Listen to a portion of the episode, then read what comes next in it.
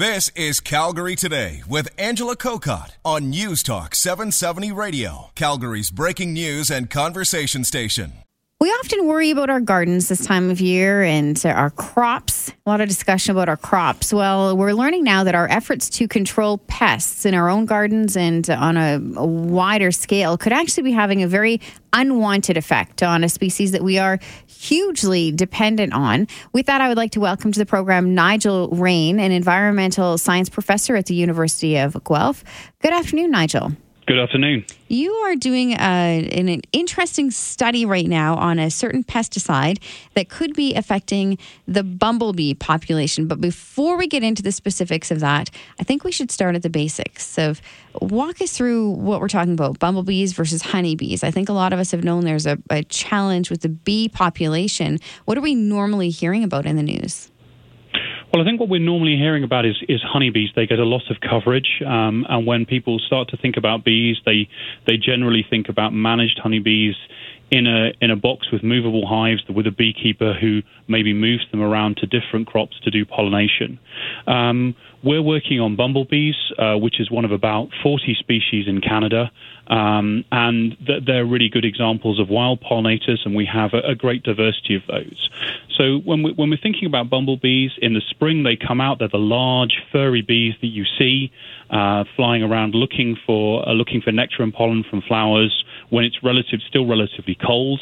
And at that point, they're looking for nest sites and they're looking to set up a colony. They're looking for the, the queen is looking to find a great place to, to, to set up a nest. She wants to lay her eggs, which will become the workers which you'll see into the into the late spring and early summer and, and even into the fall in some species. And we are um, incredibly um, dependent on them, aren't we? We're incredibly dependent on wild pollinators, absolutely. Something like one in three mouthfuls of food um, we eat, many of the fruit, vegetable, and nut crops that we rely on are dependent on, on the pollination services of, of insect pollinators.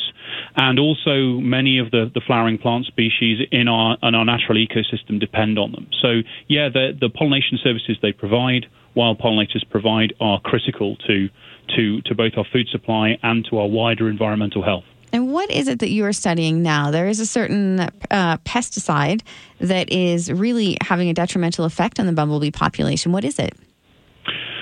Well, we've been studying neonicotinoid pesticides and the impacts they, they may have on, on bumblebees uh, for some time now. And we've just published a study uh, looking at the, the potential impacts on, on bumblebee queens. We were focusing on that because that's a, a critical point in their, their life.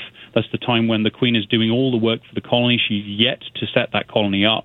And we were, we were concerned that there might be impacts of exposure to these neonicotinoid pesticides at that time. When we did our experiment, we found that um, the bumblebee queens that were exposed to our neonicotinoid pesticide were 26% less likely to lay eggs and to start a colony. And that seemed like a quite a big result, quite a, a big impact on those. So that means we have uh, potentially a quarter fewer uh, bumblebee colonies in the spring going onwards into the summer. Is that across and, the country?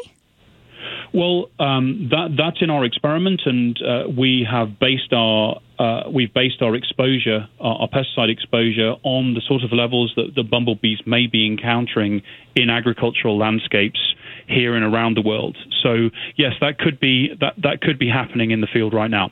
And what kind of like where do we find this pesticide? If I were to walk into a store, where would that pesticide be? What products?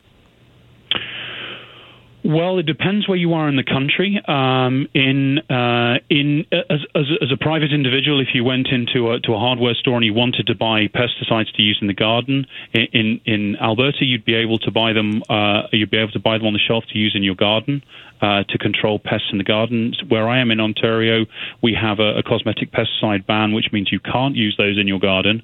Um, you would find them primarily in uh, treated uh, crops uh, in in the field, seed treated crops. So you'd find it in canola, you'd find it in maize um, or corn, and you'd find it in soybeans substantially. So they're very widely used in those crops. How long have we been using them? Are we into a position now where we are getting into you know territory where we can't reverse this cycle that we've started? Well, we've been using neonicotinoids for, for quite a long time. They were introduced in the early 1990s, and they've been building in popularity in, in terms of the widespreadness of the use in, in, in, in farming for a long time. And they're now the most widely used class of pesticide in the world.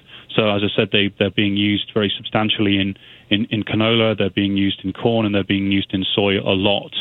Uh, recent data, up until a couple of years ago, they were at about 100% of the, the treated uh, of the corn was treated with these, these pesticides, and about 65% of soybeans were treated in Ontario.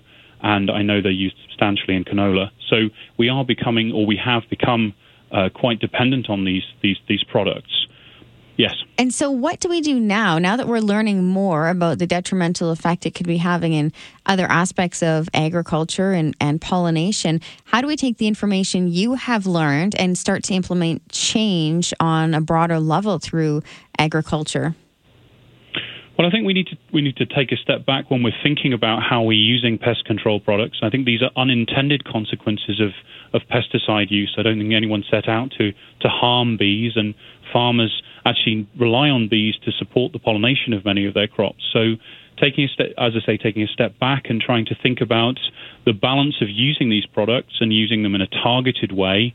Um, compared to the potential harm they could be having. So, can we uh, can we find ways in which we can dial back the use of these pesticides? Are we always needing to use them in fields, or or is it only under certain conditions where there's a high press pressure? And that seems to be the model that's been been taken in Ontario, and it seems to be that um, that, that, farmers are, are, finding that there is a substantial variation in the pests that they have in their fields, and there are some fields that they can they can remove the use of these these chemicals and use alternative measures of pest control. So, thinking more broadly about how we control pests and all the different avenues we have, not just relying entirely on on prophylactic use of, of chemical pesticides like these neonicotinoid seed treatments. Do we know why the bees, the, the queen bees, are reacting like this?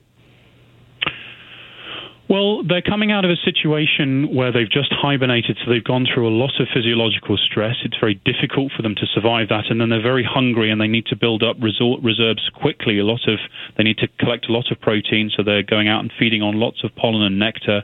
So they might be actually um, taking in quite a lot of this pesticide in the nectar and pollen from these treated crops, and, and even some of the wildflowers around these treated crops at that time. So um, the, these are th- this is affecting the, the bees' ability they, to to do other things. They have to invest a lot of energy in detoxifying these pesticides, and so the impacts we're seeing could be due to a range of factors in the bee, uh, maybe the detoxification of the pesticides, or direct impacts on on the, the, the functioning of their nerve cells. So we know that neonicotinoids bind to to the nerve cells in, in the bees and affect the way in which information is transferred through the nervous system. So that affects their, their behavior, and, and it appears in this case their egg laying as well. Now, this might be a bit of a leap, but if we know that it's affecting bees with this type of uh, toxicity built up in their system, do we have any idea what it does to humans? We, we do have ideas, and, and uh, the, these pe- these pesticides are, are, tested on, on humans much more extensively they are, than they are on other animals. And the, the, nervous system of insects is quite similar. So whether that's a pest insect or a beneficial insect like a pollinator, um, it's not perhaps surprising that they have similar toxic effects on on on, on bees as they do on on pests. Uh, they are substantially safer for, for, for people and for other mammals. Okay. Well, Nigel, thank you so much for your time and for your uh, your information today. Oh, you're welcome. Calgary Today with Angela Kokott. Weekdays at 3 on News Talk 770 Calgary.